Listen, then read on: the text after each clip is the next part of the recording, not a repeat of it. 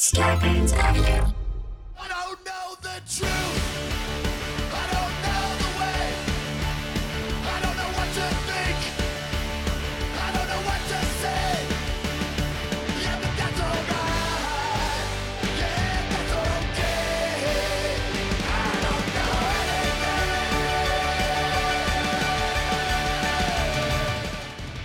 And welcome to Factually. I'm Adam Conover. Thank you for joining me on the show once again. I want to thank everybody who came out to see me in San Diego this weekend. I got one last stop on my tour for now. I'm sure we're going to add more dates, but in just a week and a half, I am going to be in Portland, Oregon. If you are in the area, please come out and see me at Helium Comedy Club. I'm doing my brand new hour of stand up. We are going to have a fantastic time. And by the way, if you want to support the show, you can do so at patreon.com slash Adam Conover. Just five bucks gets you access to ad-free episodes, bonus podcast episodes. You can join our community Discord and our live book club. It is a blast. I hope to see you there. Head to patreon.com slash Adam Conover and thank you for your support. Now, if you remember, we're doing a special series this month on the challenges facing us and what the fuck we can do about them. We say fuck hopelessness on this show. We're not going to give up. Instead, we're talking to incredible experts about how you, yes, you can make a difference in the biggest challenges we face. And this week, we're talking about the biggest one of all climate change. Now, look, it's easy to feel hopeless about the climate. We know that temperatures are getting hotter year after year, that weather is getting more chaotic and more destructive, and we know that it is all our fault. But all that the governments have done about it is, you know, convene conferences, sign non binding resolutions, while a third of Pakistan floods or the Pacific Northwest erupts in flames. And in the face of a challenge like that, you know, we as individuals often feel powerless. Sure, you can get paper bags instead of plastic, or you can get a better car that you drive two hours to your really far commute to work, but we all know that individual consumer choices aren't going to add up to that much. And we feel powerless to put in place the large scale changes that we know we need. So we give up, right? We say, ah, you know, nothing you can do about the climate. Let's just keep uh, burning fossil fuels, go to the beach and chill out until we die because there's nothing to be done, right? Well, no. This is self defeating and, frankly, planet defeating logic. The one thing that will guarantee we will never solve climate change is if we all believe it is so impossible that we don't even try. That frame of mind is absolutely wrong, and it's not just morally wrong, it is also factually false. Because the truth is, those who are trying are having success. We are making a difference in the fight against climate change. For instance, the Inflation Reduction Act, a bill that was just passed in the United States, is the largest investment in climate in American history. After decades of inaction, the bill will spend $369 billion to deal with climate change and speed our transition to renewable energy. This massive set of policies and incentives will reduce, by some estimates, our emissions close to 40% from 2005 levels by 2030. This is huge. It's a triumph. But of course, it's also just a start. Incredible challenges remain. But here's the important part this act didn't just appear out of nowhere. We would never have gotten the IRA without decades of climate activism. Activism that will and must continue, pushing governments, companies, and people to make changes to avert and lessen the catastrophes that are already baked in. But the question still remains what can we do? On an individual level to fight climate change? That's what you want to know, right? What is there to do besides getting paper bags and taking the bus instead of buying a fancy car? Well, today we have the best guest possible to help us answer this question. He is one of the most important and influential climate activists in the world, and his work stretches back decades. His 1989 book, The End of Nature, was one of the very first to explain climate change and global warming to a general audience. He founded the international climate activism organization 350.org, and he has been instrumental in helping stop pipelines and pushing investors to divest from fossil fuel companies and stop supporting them via their investments. And it's the kind of activism that he has pioneered that brought us to the point of getting the IRA passed in the first place. There is no one better on the planet to help tell us what is currently being done to fight climate change, the progress that we are making, and what you can do to solve the largest problem humanity has ever faced. Please welcome, and it is such an honor to have him, the great writer, activist, and communicator, Bill McKibben. Bill McKibben, thank you so much for being on the show. Well, it's a pleasure to get to be with you. I have been reading your work for so many years, and I really use you as a North Star for my understanding of what is happening in climate policy with the climate generally, because you, you know the field better than anyone, and you write about it so compellingly, and you are extremely unsparing in your evaluation of where we are and the challenges that we face. I've read many of your pieces that have frightened me to death. I've read many of your pieces that have made me feel very hopeful. I want to know how are you feeling right now, generally, hopeful or uh, or fearful? Um, you know what? It's stuck in the middle, um, and not in a not in a bad way. Um, we're in the middle of a race, Adam. Um, you know, it's a race between the fast the, the fast physical deterioration of the planet's systems. I mean, as we talk today, uh, there are 33 million people displaced from their homes in Pakistan because of flooding on a scale that we haven't seen since Noah.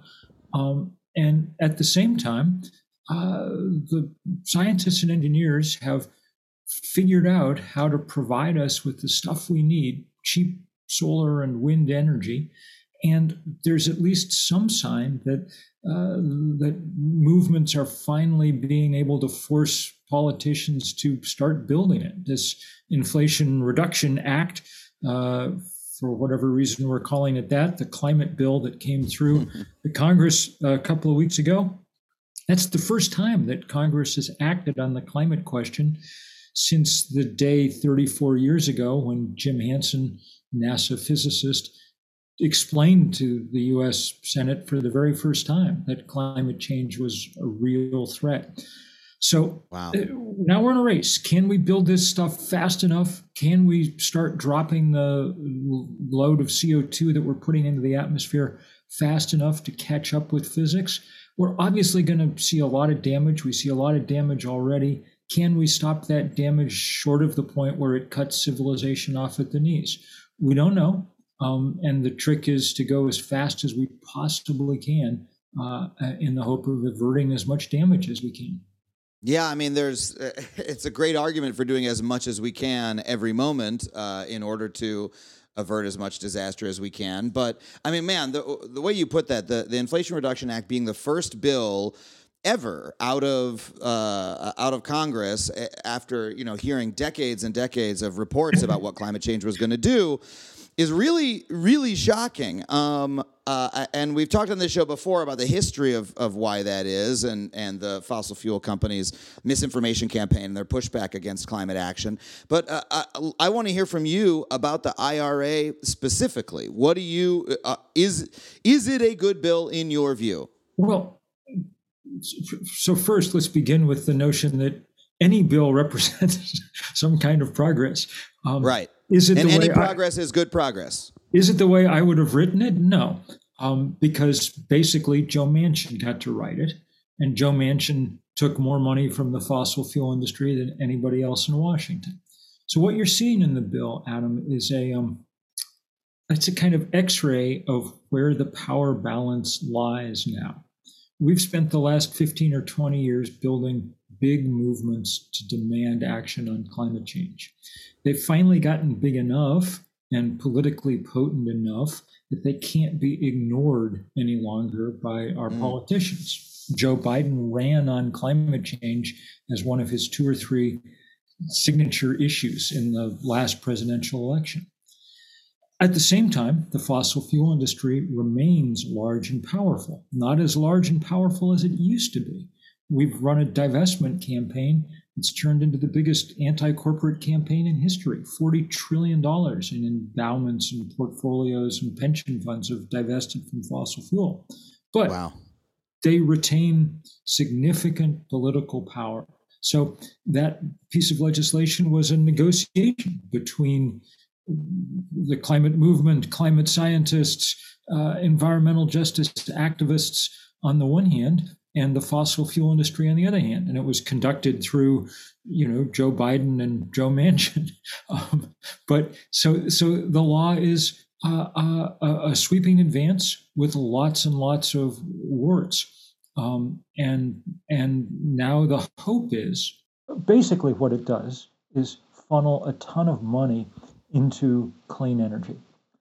And the hope is that that will continue to drive down the price of clean energy so much and so fast that the bad parts of the bill won't make as much difference. For instance, uh, Joe Manchin made them promise that uh, for every wind or solar permit they granted, they would also offer up for lease some part of the federal public lands for oil and gas drilling.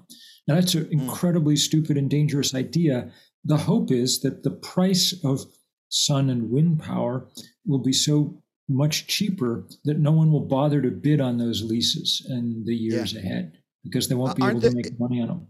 Isn't it the case that it, it's? Uh, I'm, I don't really follow it very mm-hmm. closely, but it's not as though the oil and gas companies are clamoring for this uh, federal land. Is is it not? Uh, you know, some of the some of the recent auctions have shown up with no bidders at all. The Arctic right. National Wildlife Refuge was supposed to be turned into an oil well, despite the fact that it's literally called a wildlife refuge. yeah. We've done a good enough job. Everybody, everybody around the country is led by the Gwich'in uh, uh, tribe that that lives there had done a good enough job of making this poisonous politically that the banks and the fossil fuel companies just decided not to bid when the time came. Mm. Now, at the moment, thanks to Vladimir Putin, and we should probably talk about that, the price of oil is high enough that people are making money. But an awful lot of investors look at the look look ahead and see that that's probably a temporary blip. In fact, it's one of those blips that may have the seeds of its own undoing. Uh, what do I mean? Well, I mean the price of gas is, you know, been five bucks a gallon for half the year, which is great in the short term for Exxon. Uh, they're making money hand over fist after not making money for a while, but it probably is the last chance they're going to get to do that because what's the other effect of five dollar a gallon gasoline? It's that anyone with a brain is busy googling which electric car should I buy? You know? um, and and and with that goes the customer base for for for Exxon. So uh, we're in this period of transition, and the point is we need it to be a very rapid transition. Everybody yeah. knows that 40 or 50 years from now, we're going to run the planet on sun and wind because it's as close to free as we're going to get. The mm-hmm. trouble is, if it takes 40 or 50 years to get there, the planet that we run on sun and wind will be a broken planet. That's why movements have to work so hard to, to catalyze this reaction, to make it happen faster than it otherwise would. And that's what yeah. many of us now, that's why we keep ending up in jail and, you know, mounting big campaigns and on and on and on, just in an effort to speed up this transition so it happens you know, once we melt the Arctic, no one's got a plan for how you freeze it back up again. Yeah.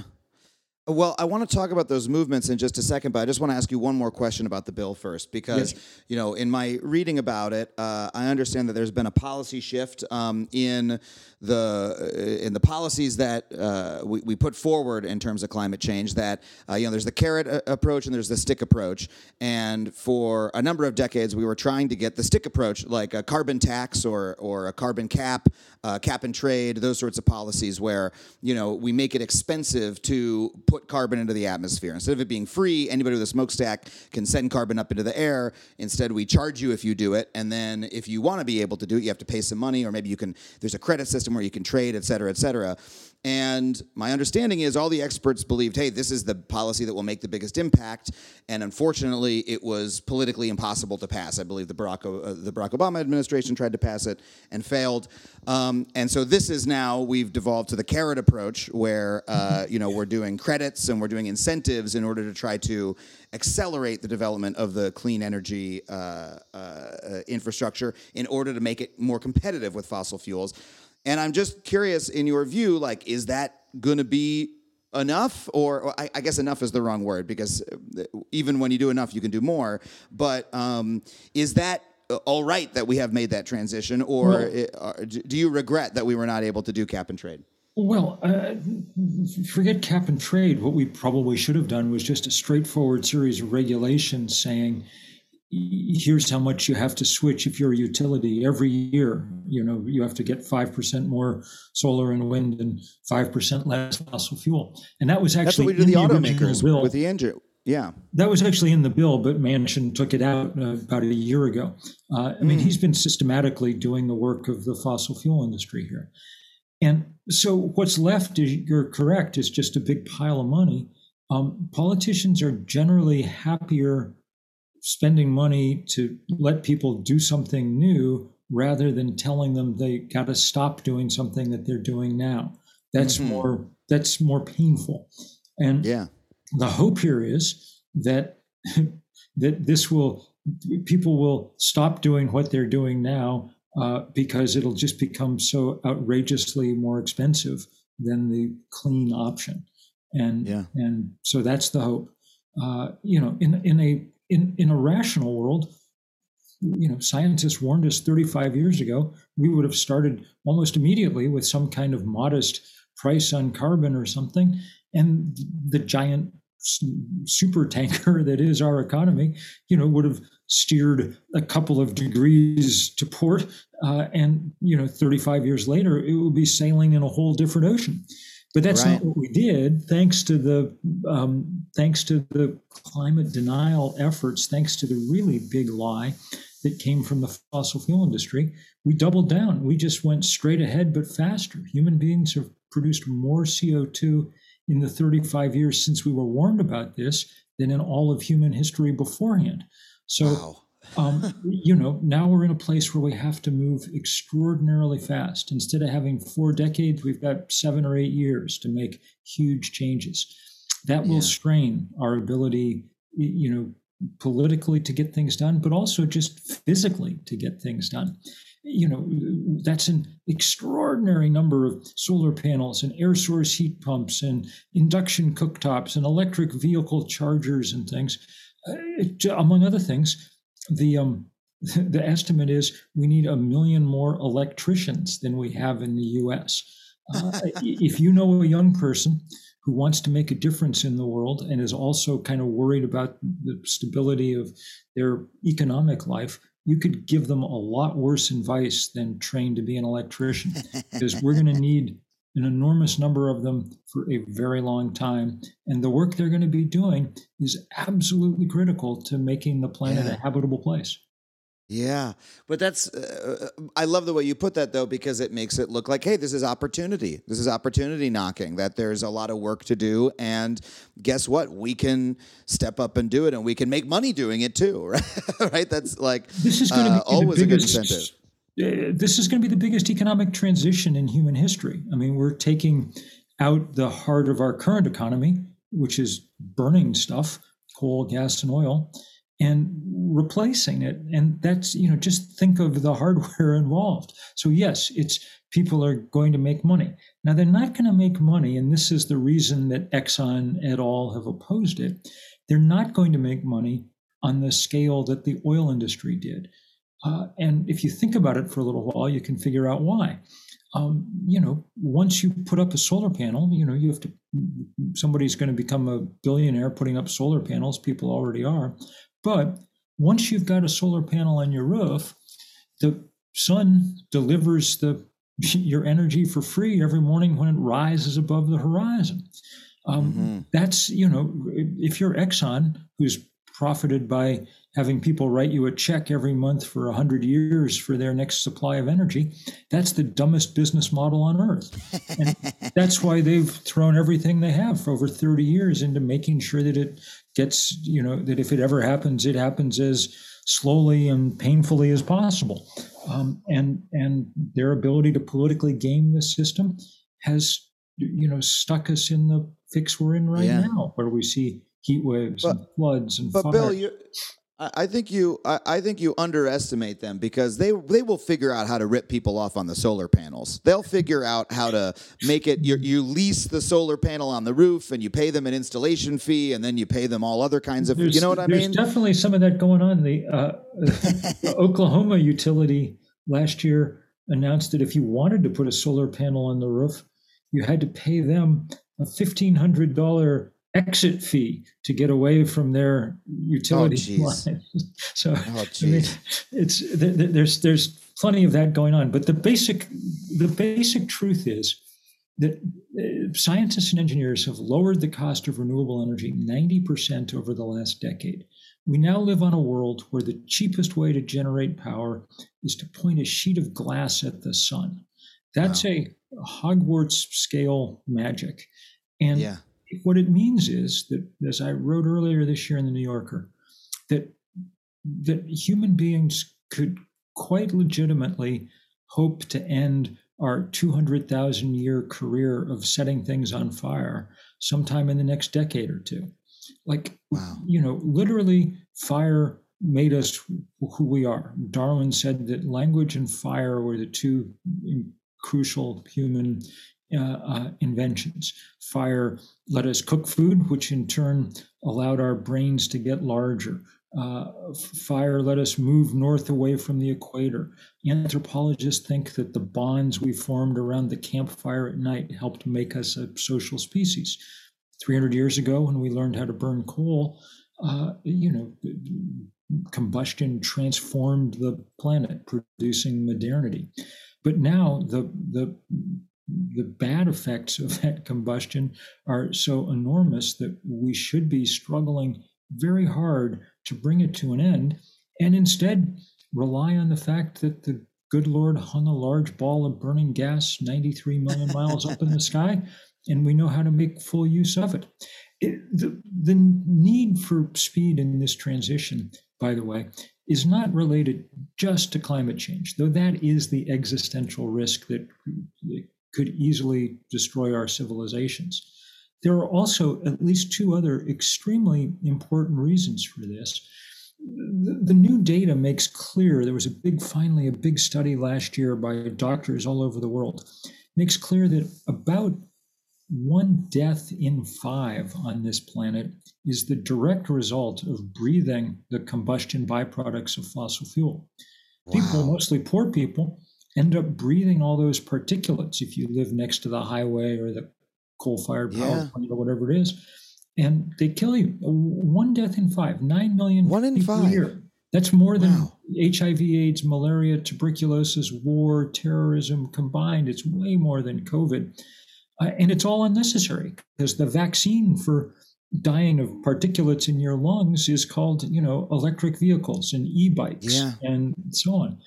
The other reason that's really come into sharp focus this year is because there's a gruesomely tight link between fossil fuel and autocracy.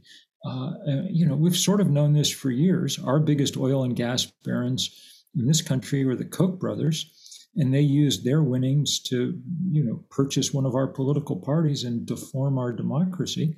We've known that the, you know, king of Saudi Arabia gets to cut people's heads off with a sword because everyone depends on his supply of oil. But this year, Putin really made it, uh, you know, as plain as the nose on your face. I mean, 60%, 60% of Putin's export earnings that power the Russian economy come from selling oil and gas. Look around your house, Adam. Try to find some uh, object of Russian manufacture that in a you know fit of indignant rage you could boycott. I, unless you have an old bottle of Stolichnaya someplace at the back of the liquor cabinet, I, I wager you cannot find anything made in Russia. All they are is a gas station. And, and they've Wow. used that control of oil and gas to intimidate Western Europe for many years. But you know now now it's going to be a very difficult winter in Europe and it's going to be cold and expensive. But within a year or two the EU has made the the strong commitment to moving much more rapidly to renewable energy not just because of climate reasons but because they're sick of being under Putin's thumb Boris Johnson of all people earlier today in the right-wing British tabloids was boasting about the fact that uh, uh, wind power in the UK is now nine times cheaper than natural gas fired electricity. Wow. So numbers like that just uh, uh, become hard to beat at a certain point, and and Well- hopefully we'll move fast in that direction because it is just tragic to watch, uh, you know, an, a, a, a malevolent um, malevolent jerk like Putin able to carry out his fantasies simply because he has a lot of oil money sitting in his pocket. And he's not even the biggest oil producer. He's just one of them. Uh, but, uh, well, look, we have to take a really quick break. We'll be right back with more Bill McKibben when I want to ask you about the movement that is helping power all of these changes we're seeing. We'll be right back with more Bill McKibben.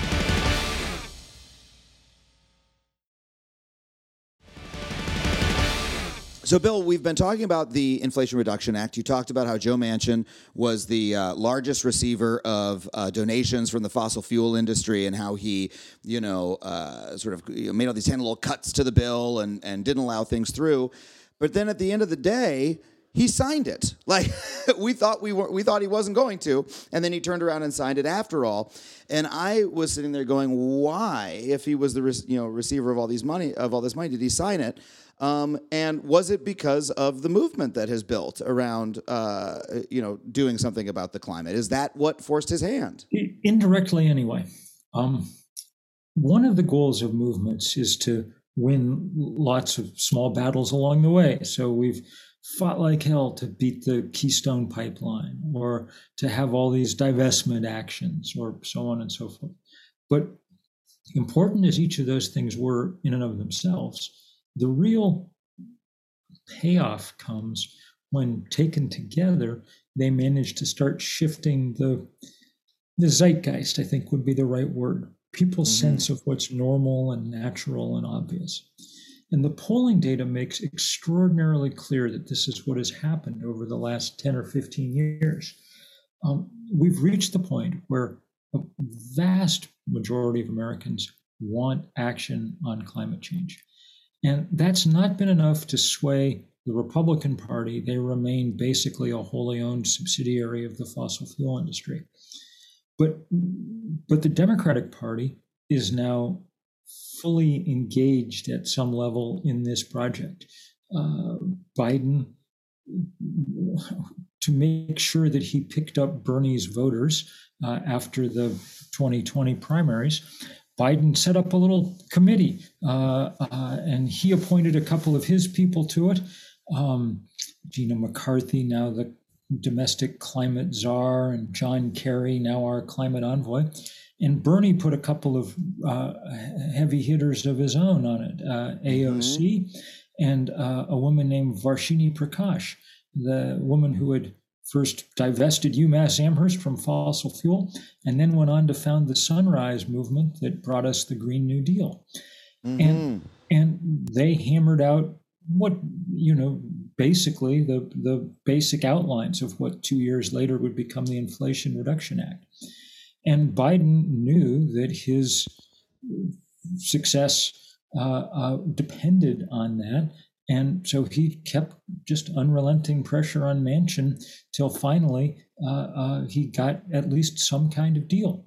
So that shift in the zeitgeist has been a product of extraordinary movement building by millions of people over many years. And the good news is that it's not just happening in this country, it happens all over the world.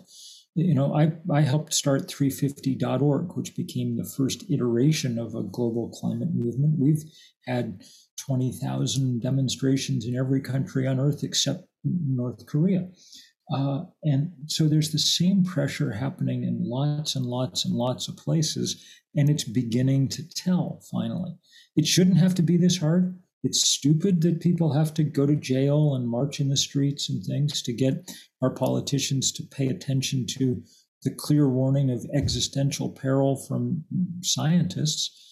But Yeah. you know, it's not the most rational of worlds. So that is what we have to do, and happily, people are doing it, and doing it in all kinds of fashions. You know, um, much of the action has come in recent years from young people.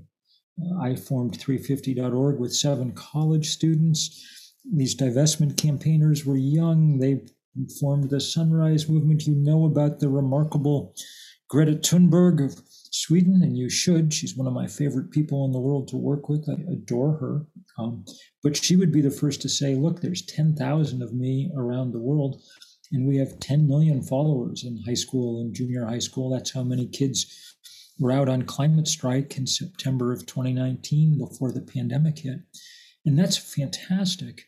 I, I did begin to worry at some point, Adam, that I was hearing too many people say, oh, this is up to the next generation to solve, you know, uh, which seemed both ignoble and impractical. Um, young people, for all their energy and a- ambition and intelligence and idealism, lack the structural power necessary to make these shifts happen in time. Yeah. So we've been formed this last year, this new operation called Third Act, which organizes people over the age of 60 for action on Oh, that's great. democracy and on climate change. And we've been having lots and lots of fun.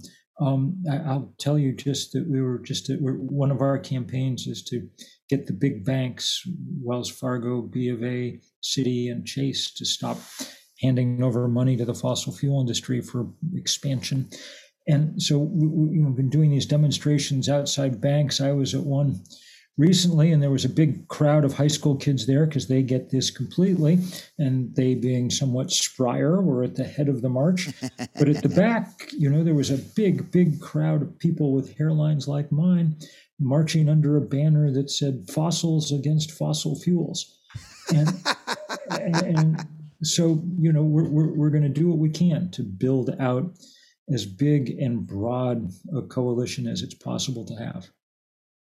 Wow, that is that is really impressive to see that happen. Um, and I look one of the things though that bums me out about uh, you know climate activism is I often hear my own peers say, "Well, look, it's it's too late," or "There's you know it's such a big problem. There's so little I can do." It it seems like and often in my darker moments, you know, I think like, hey, there's a lot of things I could be an activist about, but like climate change seems like the one that is the biggest lift where my uh, input will make the smallest difference, you know. Um, and how do you overcome that So as an organizer?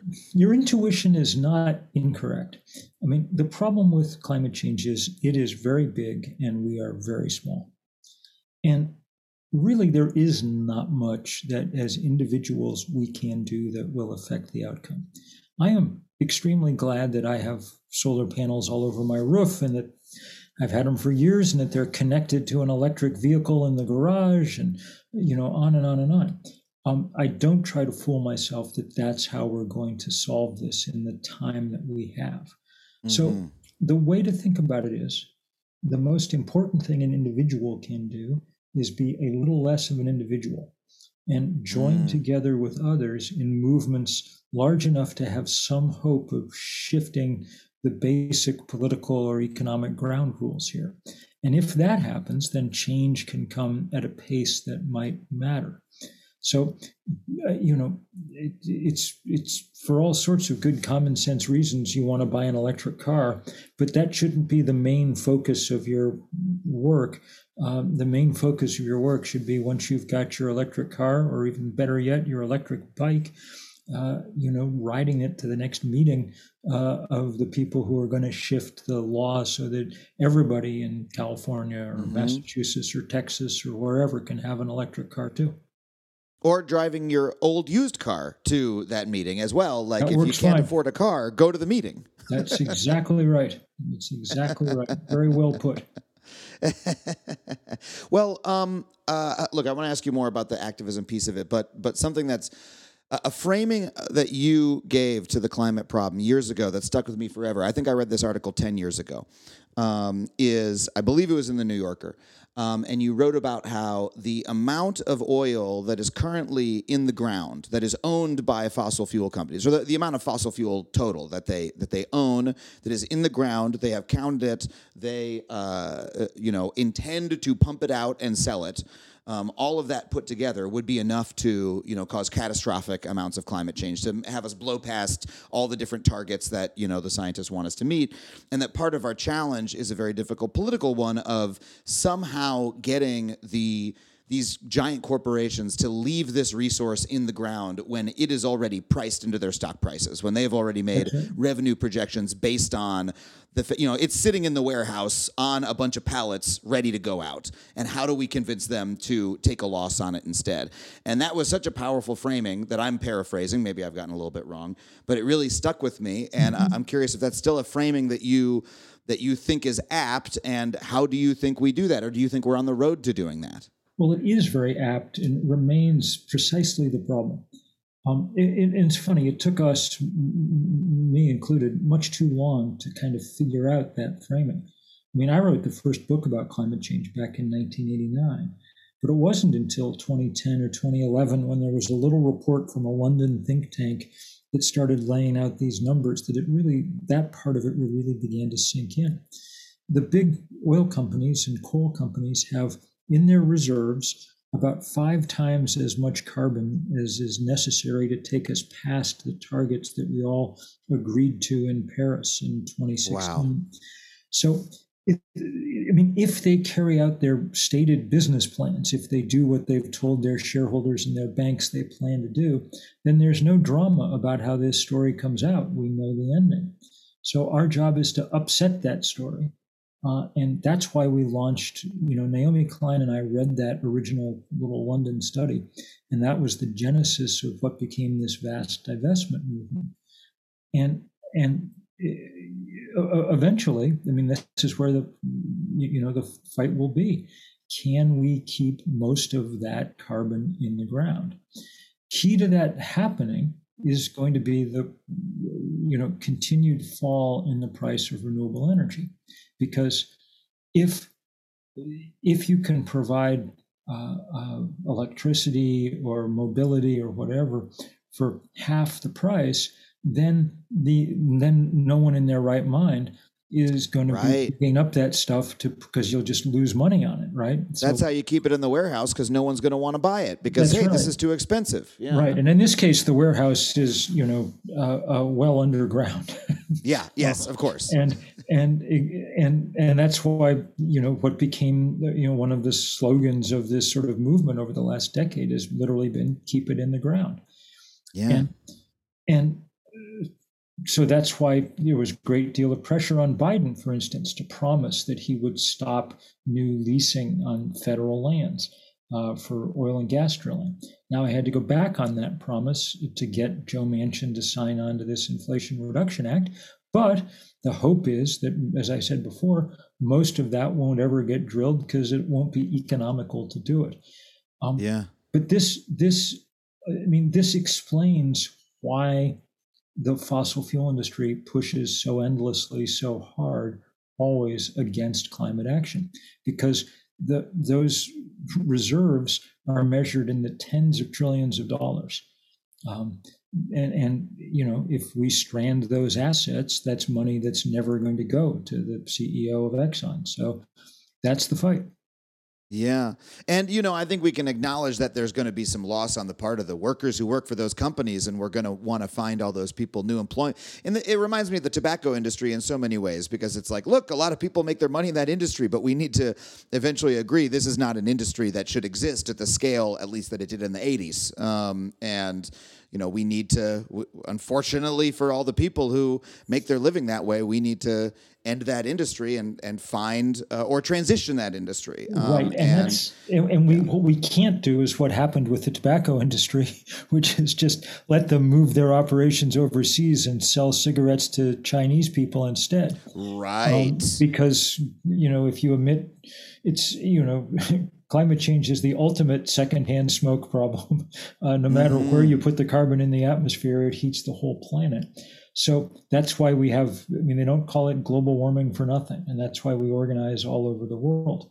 But yes, that's exactly right. Now, the the economics of it are sound. I mean, you create far more jobs in the course of using and building out renewable energy than you did with fossil fuel. Fossil fuel tends to be highly capital intensive and not take much labor.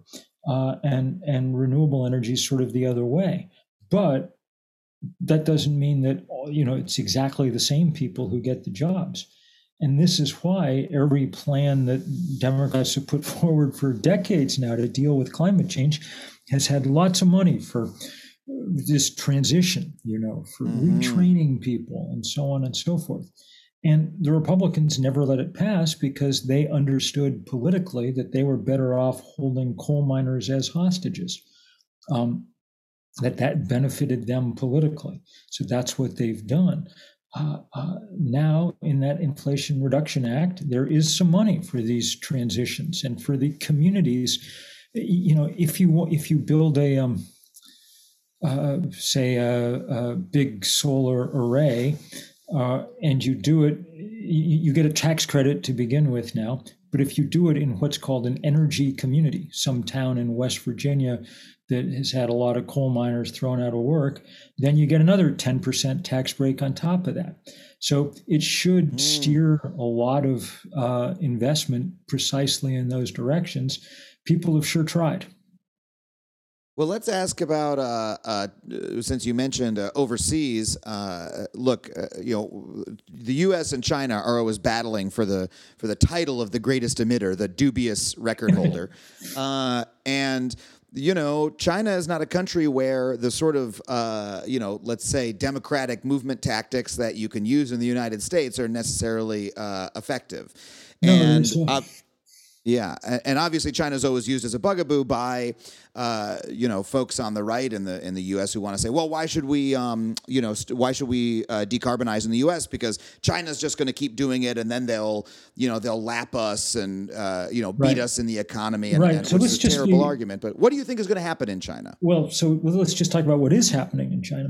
Yeah. Um, um, it, it's true that China is now the world's leading emitter which makes sense because they have most of the world's people. You know, um, in per capita terms, the U.S. remains much larger emitter of CO2, and in yeah. historical terms, China will never catch us for the amount of carbon we've poured into the atmosphere, which is really the number that counts because that CO2 stays up there for more than a century.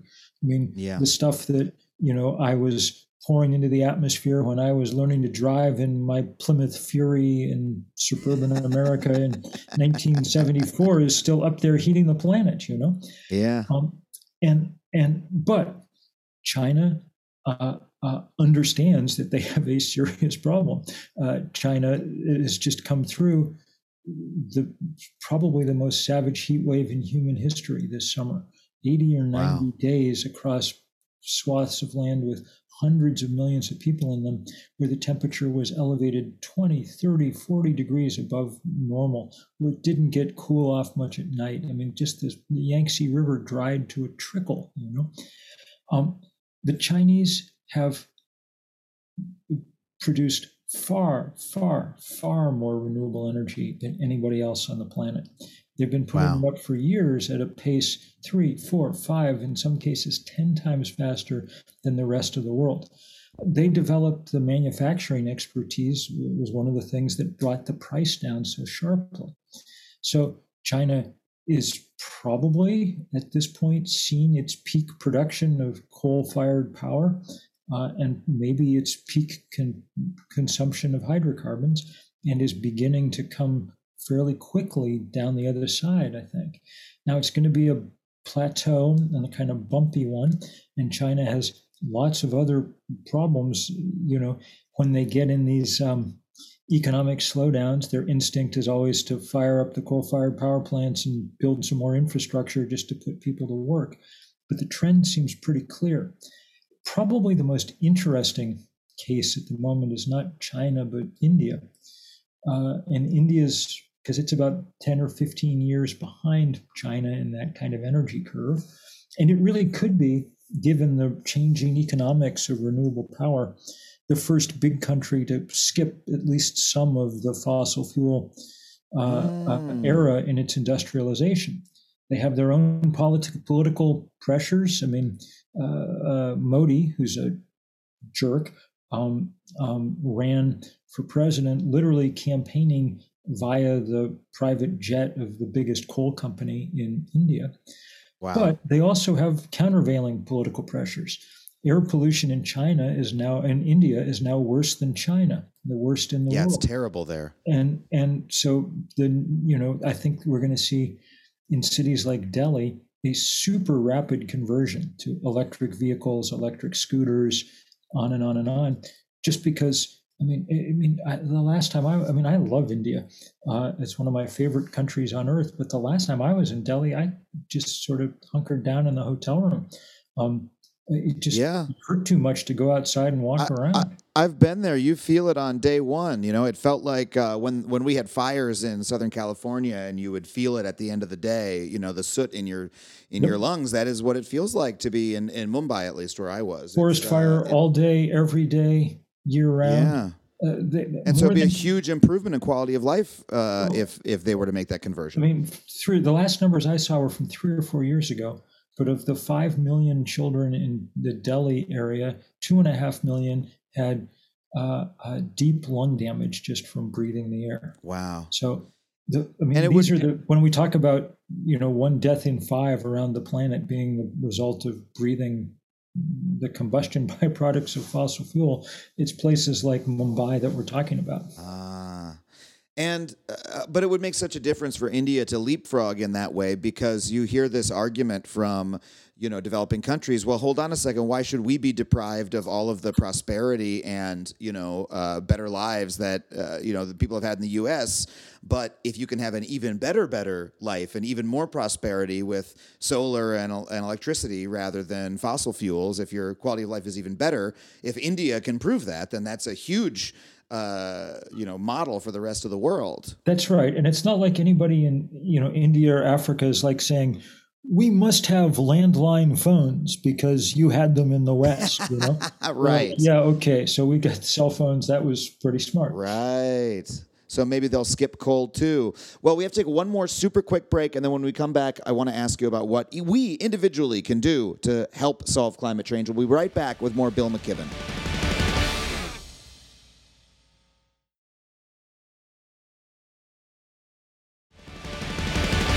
Okay, we're back with Bill McKibben. We only have a few minutes left, so I want to make use of them. Uh, one of the things that really strikes me about these movements around climate change is that they are not the biggest social movements in the country. You know, the the the protest after George Floyd's murder, where by you know some measures the largest protests in American history.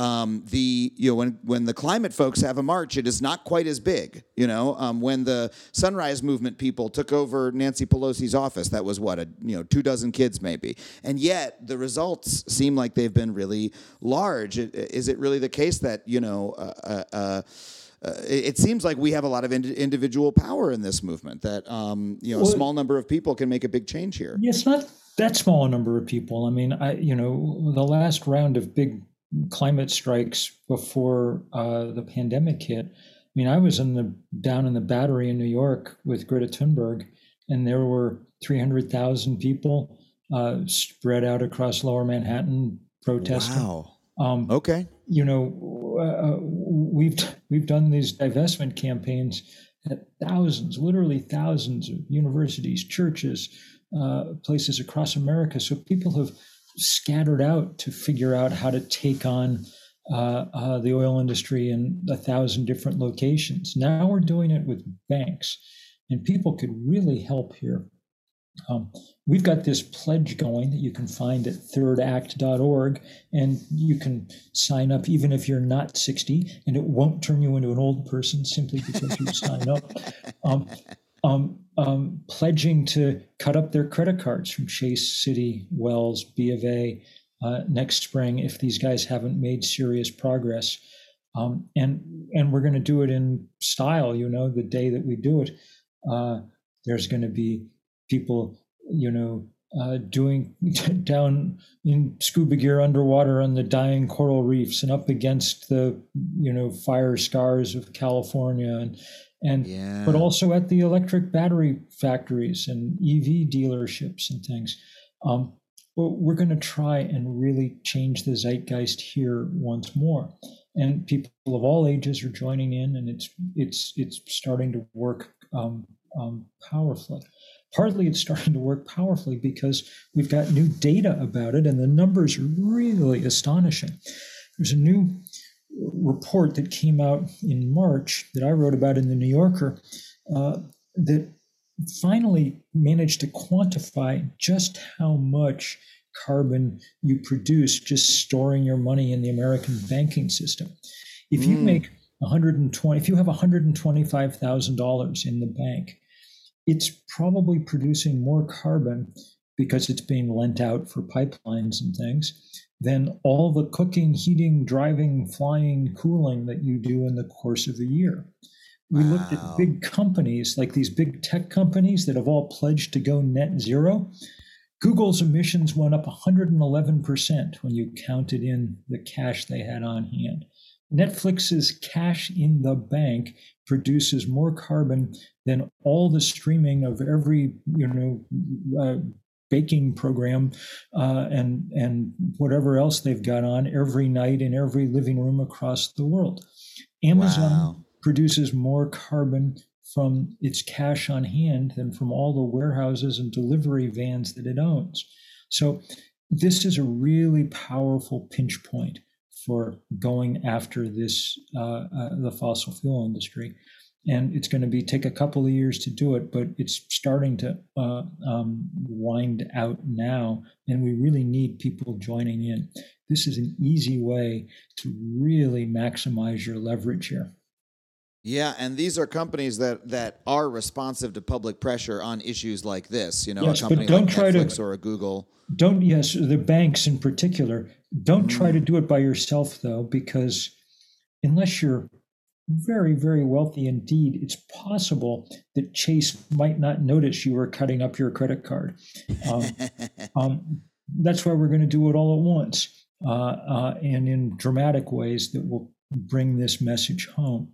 And that's you know that's the kind of thing that movements are good at. That's why we set them up. So uh, that's at thirdact.org. People can sign up for that pledge.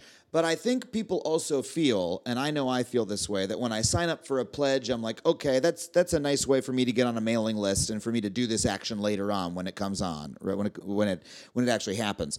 But what do I do to actually join the movement myself if I want here's to? so here's know, the next part. I mean, Yeah. you know, as we set up, is we're we're setting up chapters of Third Act, and for younger people, there's chapters of 350.org and the Sunrise Movement, and every day, you know, we're busy like finding the state treasurers and city treasurers in blue parts of the country and saying, look, you've, you know, here, Mr. Comptroller for New York Citi, you've got $250 billion in the bank. You've got to start putting some pressure on Chase and City now.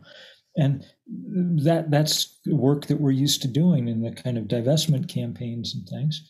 And and very, very powerful, but it takes lots of people doing it in order to make it work. I mean, for the next few months, you know, we're, we're in a we're in an even numbered year and it's autumn. So for the next couple of months, your biggest leverage point is probably politics, you know? I mean, if we'd had 52 Democratic senators, then we would have ended up with a good, really good climate bill, you know? mhm. Um, and and and so there's work to be done in the state and city level as elections approach. But don't be gulled into thinking that elections are the main part of politics. They're only one part of it. Uh, and the day after election day and the week after and the month after are just as important parts of the political calendar. In general, we've got two levers to pull big enough to be worth pulling. One of them's marked politics, the other one's marked money. So think of them as hmm. Washington and Wall Street. These are the power hmm. centers big enough to make a difference that might actually show up in the CO2 level in the atmosphere, the temperature on the earth, the height of the seas. So those are the places where we've got to really pull, but it only works if we do it en masse. That means organizing, that means movement building.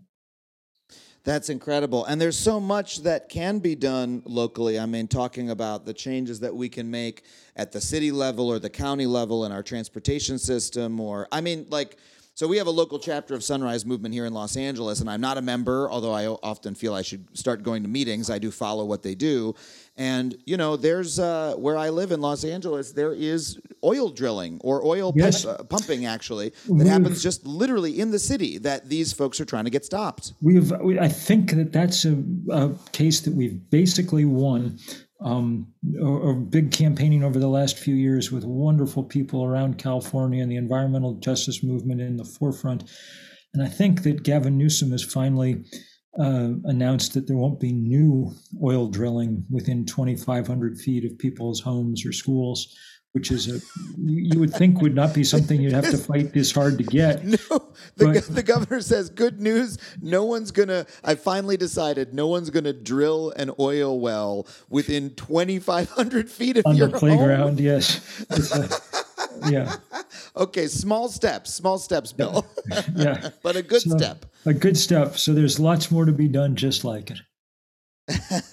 Well, and and uh, thank you for giving us a vision of how we can be a part of it. Uh, you know, just showing up to those local meetings, the Sunrise Movement or your local 350 chapter uh, is it can be really meaningful.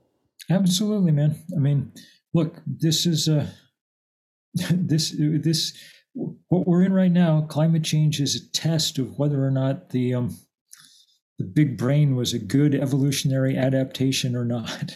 It can Yeah. obviously get us in a lot of trouble, and the question is now, can it get us out? And I think actually the answer will be less about the big brain than about the hopefully big hearts that those brains are attached to. If we can remind ourselves that we have to be watching out for each other, um, then we've got a chance here. Yes. Thank you so much, Bill. That, that's a wonderful message to end on. I I thank you so much for coming. And by the way, just just tell us you have a new book out. Please just give us the synopsis and the title, please. I, I, I, I regret I didn't um, make you plug it earlier. It's called The Flag, the Cross, the Station Wagon. A graying American looks back at his suburban boyhood and wonders what the hell happened. Uh, it's my attempt to make a little bit of sense of the crazy America into which we've stumbled and to suggest that there might be some ways that working together we could stumble our way back out to something that looks a little more coherent than the mess we're in right now.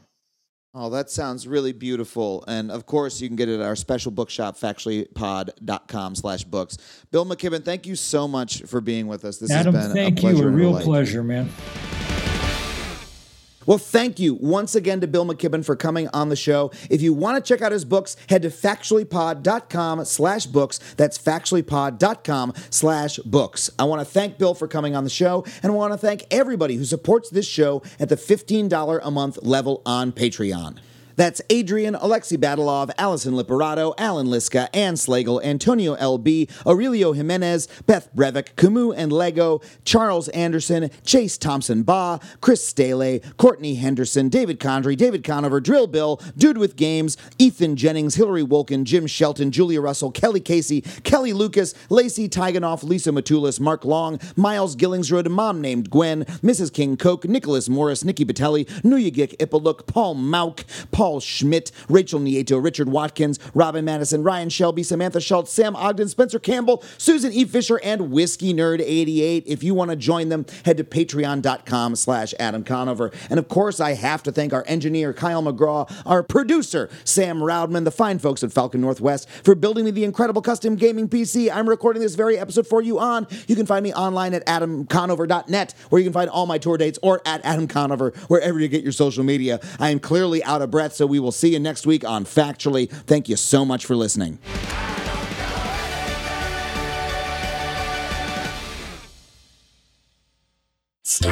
Audio, a, podca- a podcast network.